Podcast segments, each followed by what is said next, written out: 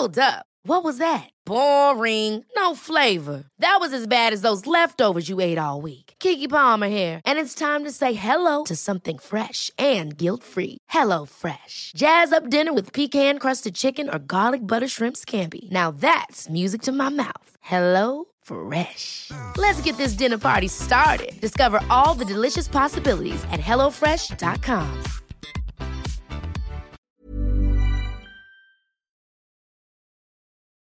You're about to hear the voice of one of Italy's last godfathers.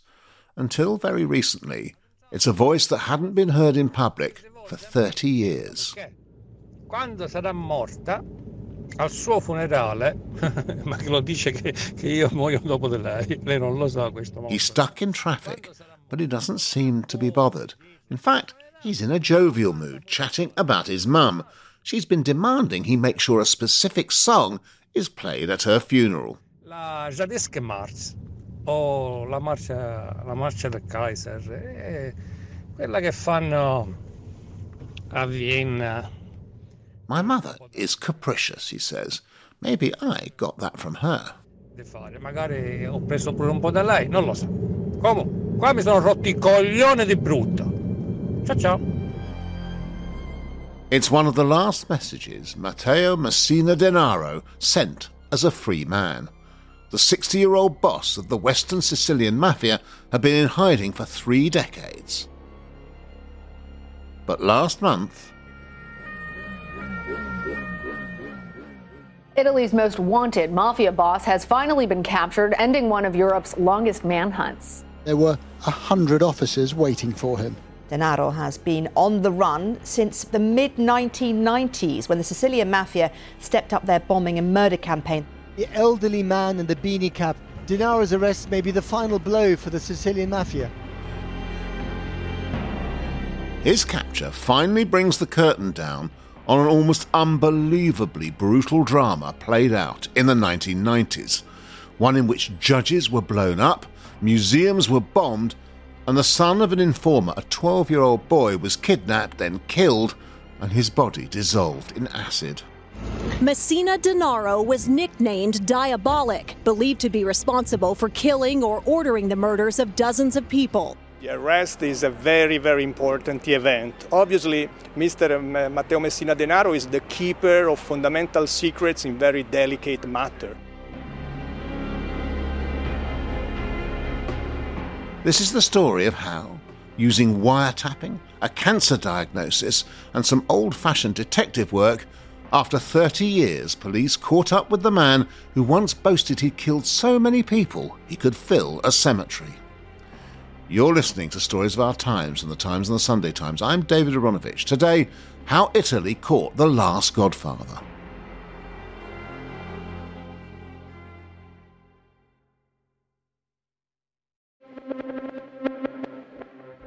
It was a rainy, cold morning in Palermo, in Sicily, outside a rather shishi medical clinic frequented by well to do Sicilians. That's Tom Kington, Italy correspondent for The Times. He's been following this story for years. Suddenly, there's quite a lot of movement in the streets as a large number of police officers swoop, and they're after one man, they're after Matteo Messina Denaro, who they have realized is um, a patient at that clinic. They swarm around him, and uh, he reacts rather calmly. He says, Yeah, I'm Matteo Messina Denaro. Come ti chiami? L'ho detto, Dillo, dillo, dillo. Come ti chiami? L'ho detto, Matteo Messina Denaro. Very often, Italian mafiosi who have been on the run for years, when they're seized in these police operations, they're very, very calm. And sometimes they even compliment the police officers in front of them for having made the arrest, and they'll they'll wander off uh, into custody as if they were expecting this all along. And I think it's part of a huge effort to not give any satisfaction to the arresting police officers. And was there any reaction from other people who were around at the time? I'm taking this as happening out in the street in front of the clinic, and people must be seeing. How, how, how did they regard it? They were rather less calm. Bravissimi, bravi, bravi. There was a lot of cheering going on from passers by. And I think that was really appreciated by the police officers who, perhaps in the past, have worked against that famous Sicilian omerta, which is the code of silence. Tom, you've been following, obviously, the question of what's been happening to the mafia and mafiosi for a long time. What have the last few weeks been like? What has been incredible about the last few weeks is just the insight we've had into the life of a man who was a ghost for 30 years. We didn't even know if he was alive. We didn't know what continent he was living on. He'd come to be a kind of symbol more than a man, a symbol of, of Italy's horrific mafia violence in the last century, a symbol of the Italian state's inability to track him down and really sort of put a lid on that era. So then you get to see pictures of him, you get to find out that he was living quietly under an assumed name in Sicily, and we've actually heard audio of his voice of him just chatting about his mum. It's just really surreal.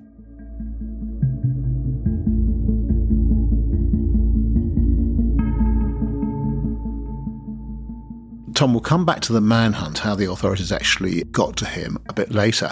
But first, of course, we need to know a bit more about him. So, in, in the first instance, what's his background? He was the son of a, of, a, of a mafia boss. He grew up in a small town in western Sicily called Castelvetrano where his dad was running the town. His dad also went on the run, so like father, like son, and was still on the run when he died. His family, when he died, dressed him in the clothes he was going to be buried in, laid him out, and tipped off the police. So he was ready for burial when the police got there. Now, as a young man, Messina Denaro was, um, I think, a pretty arrogant type. This was a farming town, not very well off. He sort of swan around town driving a convertible car, wearing a Rolex watch, always decked out in his in his Ray Bans, and uh, just throwing his weight around and um, prepared to actually um, kill to preserve his status. He was quite a womanizer, and when he was romancing the young Austrian receptionist at a, at a hotel, when he realized that the manager of the hotel also had ambitions to, uh, to date the receptionist, Messina Denaro shot him dead. What? He shot a hotel manager dead because the guy fancied the same woman? Correct. Okay, so he's a he's a real mafia princeling in that case, with a kind of violent sense of entitlement. Is the picture you're drawing up here? Absolutely. And, and that was just the start. I mean, this is a man who went on to kill something like or order the death of 50 people. So, really, this was him just getting started. Now, we have an image, obviously, of the mafia over here, which is largely formed by the American mafia and the films about them. To what extent are the mafia in Sicily like the American mafia, and to what extent are they rather different? How do they actually operate? I think for anyone who's seen the Godfather films, you'll know that the American mafia of the 50s and 60s was an offshoot of Sicily's Cosa Nostra. Uh, often they, they were descended from people who'd come over from Sicily, or they themselves had come over from Sicily. And they worked very hard to preserve what they saw as the code of honor and loyalty that was core to the mafia's survival. Do the Sicilian mafiosi, people like Matteo, do they f- feel any sense of kind of cultural connection with this image that we have of the mafia as represented by movies?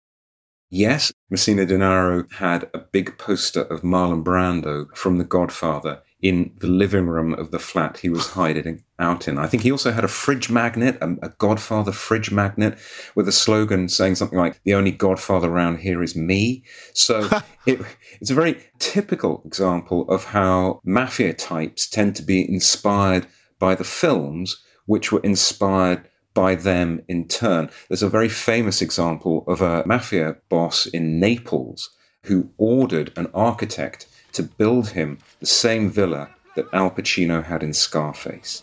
Say hello to my little friend! And that villa is still there today. It's been seized, but locals just call it Hollywood. Now, I think we should just talk a little bit about our man's rise through the mafia. What did he have to do to prove that he was the boss? He became part of that um, inner core of the Sicily's Cosa Nostra alongside people like uh, Toto Riina, who in the late 80s, early 90s went on a kind of killing spree to protest against the state's tough jail time for mafiosi. They were incensed that mafia bosses were being sent away in, in larger numbers for longer time the mafia suspected in a car bomb attack last night in the Swank residential neighborhood of Rome. At least 23 people were hurt there. Italian officials are investigating the latest in a series of terrorist attacks. A huge car bomb near the cathedral in central Milan killed five people, including three firemen.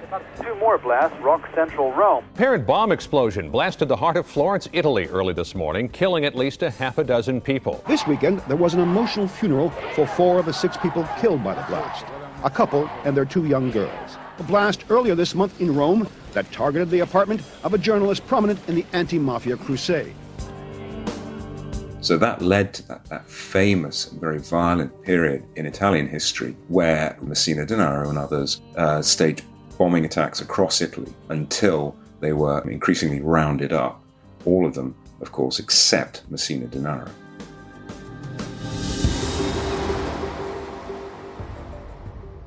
So, Tom, I'm a bit of a, a Sicilophile, and the airport, I believe, is actually named after magistrates who were killed by the mafia, famous ones, and one of them, I think, even on the road to the airport. We're talking, yes, about Giovanni Falcone and Paolo Borsellino, who were the magistrates who finally cracked Cosa Nostra.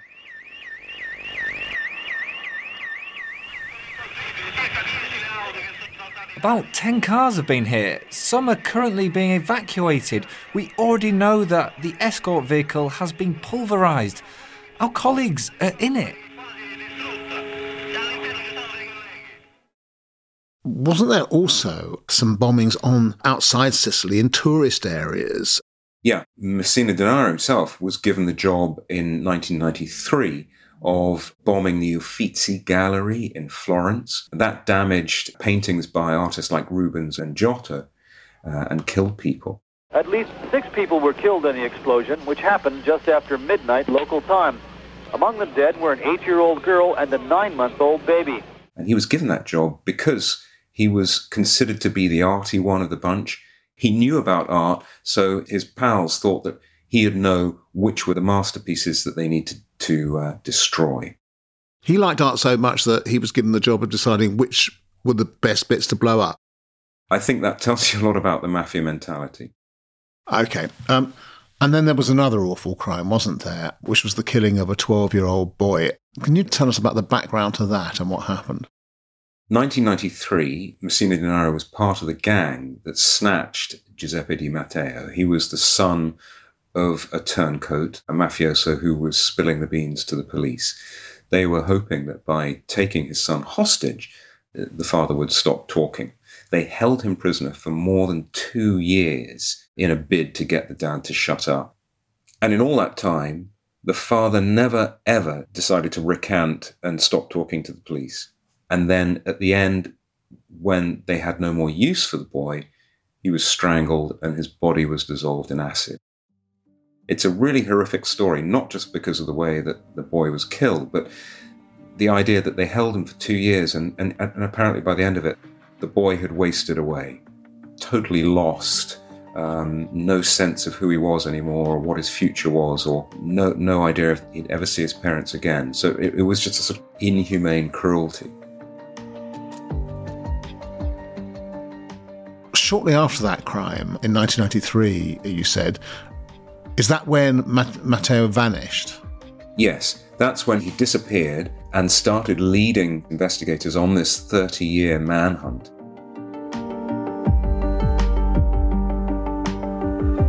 Coming up, how Denaro stayed hidden for 30 years and how he was finally caught. But first, a word from a colleague. Hello, I'm Jane Mulkerrins, Associate Editor of The Times Magazine. Every week in our award winning magazine, we bring you revealing, in depth interviews with the biggest names in politics, entertainment, and sport, along with in depth features and our brilliant columnists. We can only do this thanks to the subscribers of The Times and The Sunday Times. Subscribe today by visiting thetimes.co.uk forward slash stories of our times.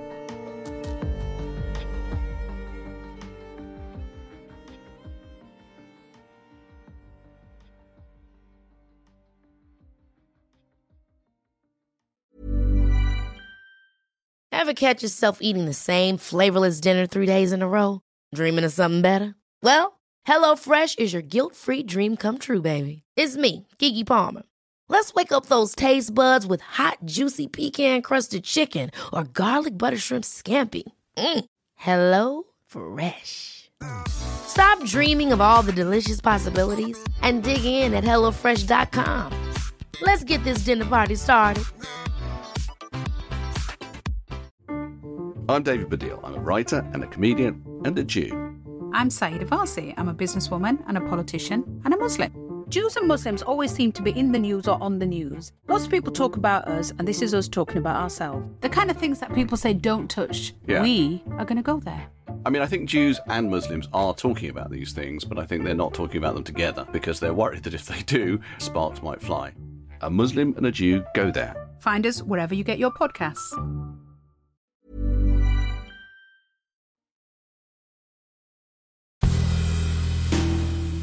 So, let's recap. It's 1993. Massimo Denaro and his accomplices have been on a bombing spree, and with things heating up for the mafia boss, he goes into hiding.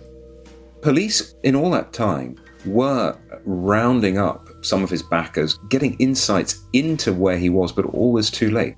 Sometimes they would pounce on a hideout and find that he'd been there until recently. What they got an idea of was that he was continuing to maintain that luxurious lifestyle. Now, the question some people ask is whether during that time, whether he was actually number one in Cosa Nostra.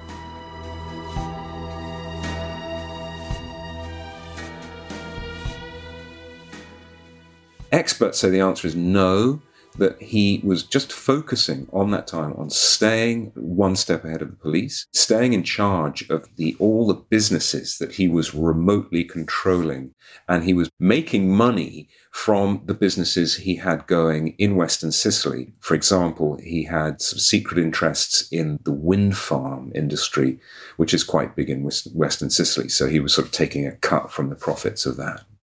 Wow.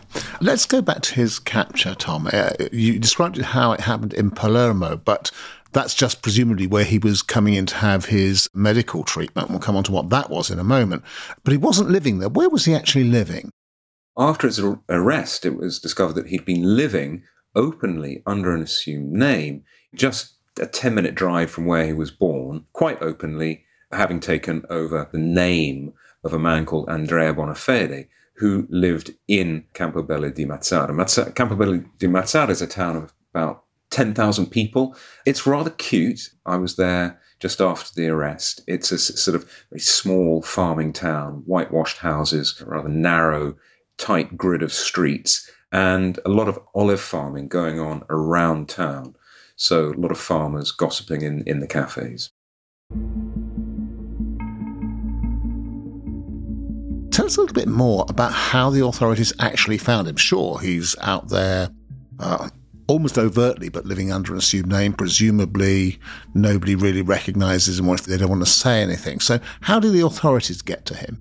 good old fashioned detective work, really, because they were wiretapping members of his family and they got this suspicion that he was being treated for cancer. Some comment made by a relative in a sort of unguarded moment on the phone. So they had this idea that he was being treated for cancer and that he was in the area. And they used medical databases to narrow down the people, the men of that age, he's 60, suffering from cancer who were being treated locally. And they came up with this one man, Andrea Bonafede, who was from Campobello di Mazara. So when they found out last month that Bonafede had an appointment in Palermo, they thought, let's go check it out. And that's when they found Messina Denaro entering the clinic, clearly not Bonafede, but actually Italy's most wanted man. Wow, so they actually didn't know until the moment they saw him. Not for sure. That's right. They said that it was literally at that moment when they ran up to him and said, Who are you? That only then did they get the confirmation, which is why they were kind of whooping and cheering in the street alongside the passers by. Now, when they go into his flat in Campobello di Mazara, what do they find? Lots. They found things like a 700 euro restaurant bill. They found the Marlon Brando poster I mentioned. They found a pistol hidden in a secret compartment in a kitchen cupboard, designer clothes.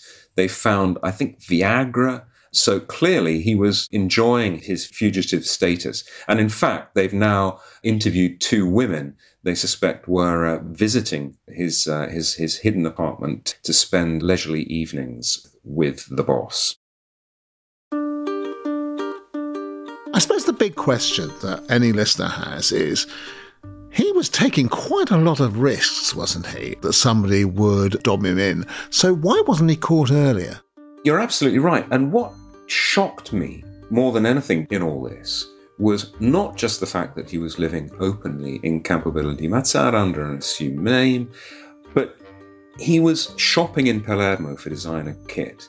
He was going to restaurants in Campobello di Mazara and he was making friends. So, in the clinic in Palermo, for example, he would pose for selfies with the medics.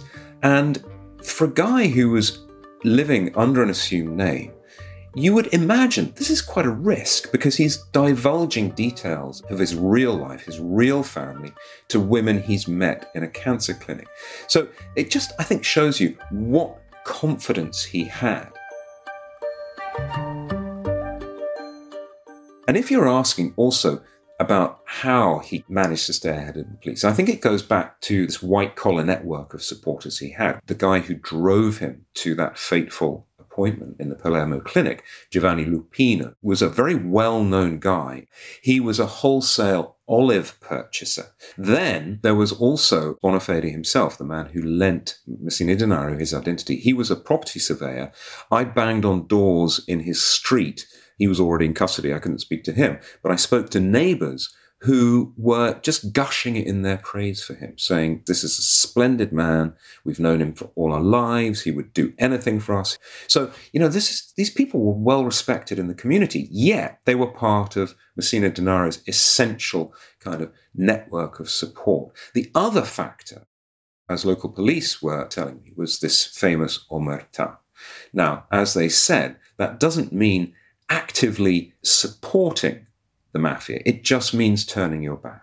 You just don't want to know. So even if you get a, a, hint of a suspicion that someone like that is living it in your midst, you just get on with your own business, partly out of fear, partly out of just not wanting the hassle that comes from getting in, possibly getting in the mafia's way. Yeah, you can absolutely, in many ways, understand it. Tom, you said that uh, when he was arrested, there was a great reaction in the streets from ordinary Palermitans, as we call them here in England. But how have Italians more generally reacted to it? I think that there's been a huge sigh of relief just because of what he represented. For Italians, he was the last piece in the puzzle connected to all those killings in the 90s. So just the fact that he had been nabbed was like putting a lid on it. Giorgia Meloni, Italy's prime minister, at one point was talking about making the day of his capture a public holiday, which I think tells you a lot. It's a day to celebrate for us, and we showed that the mafia can be beaten. We haven't won the war against the mafia, but this battle was a fundamental one to be won. This is a real strike against organised crime.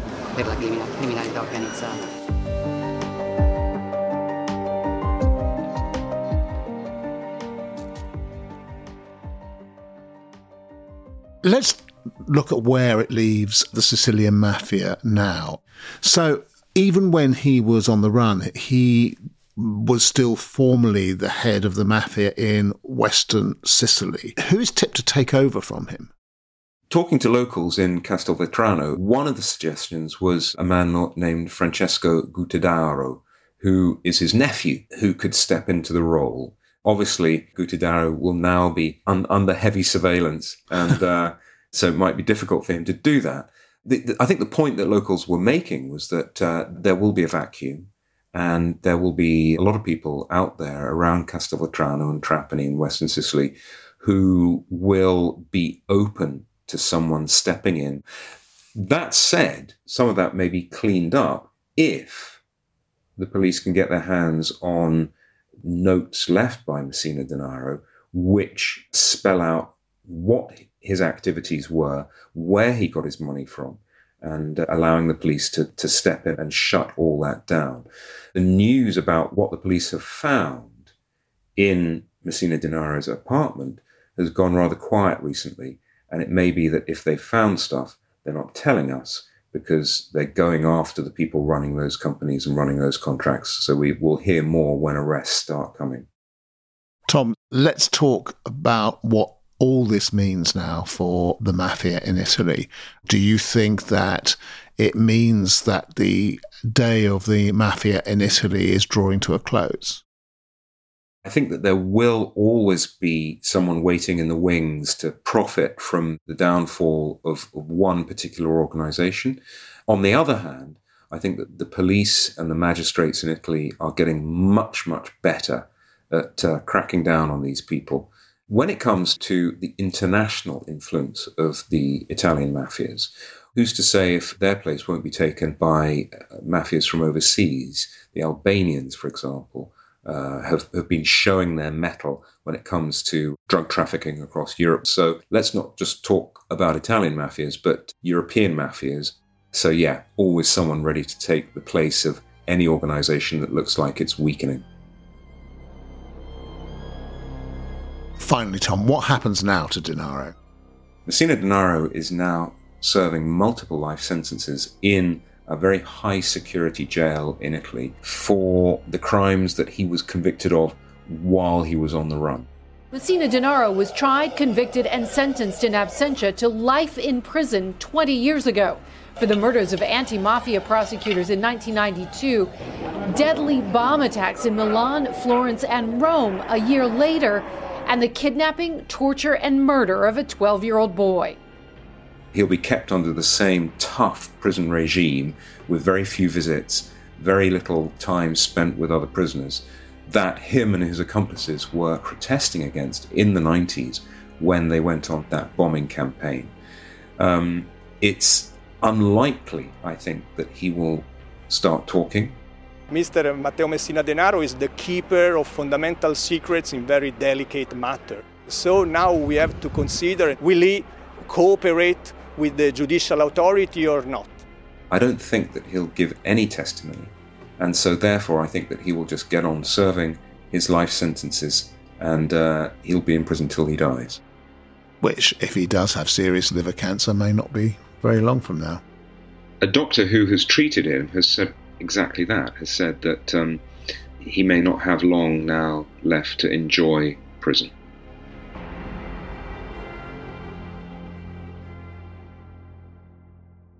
That means it's far more important now that the police do find any notes or any documents that Messina Denaro had hidden away because the enduring mystery about the Italian mafia is how many politicians, if any, were in cahoots with them in the 90s and whether we can finally get the names of those politicians.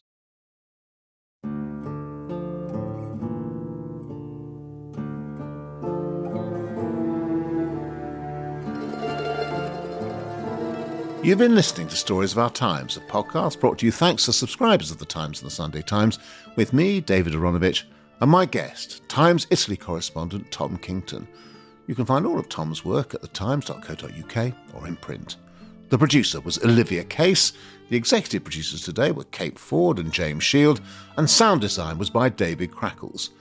If you have a story you think we should be covering, an idea for a future episode, or thoughts on what you've just heard, send us an email to storiesofourtimes at thetimes.co.uk. See you again soon.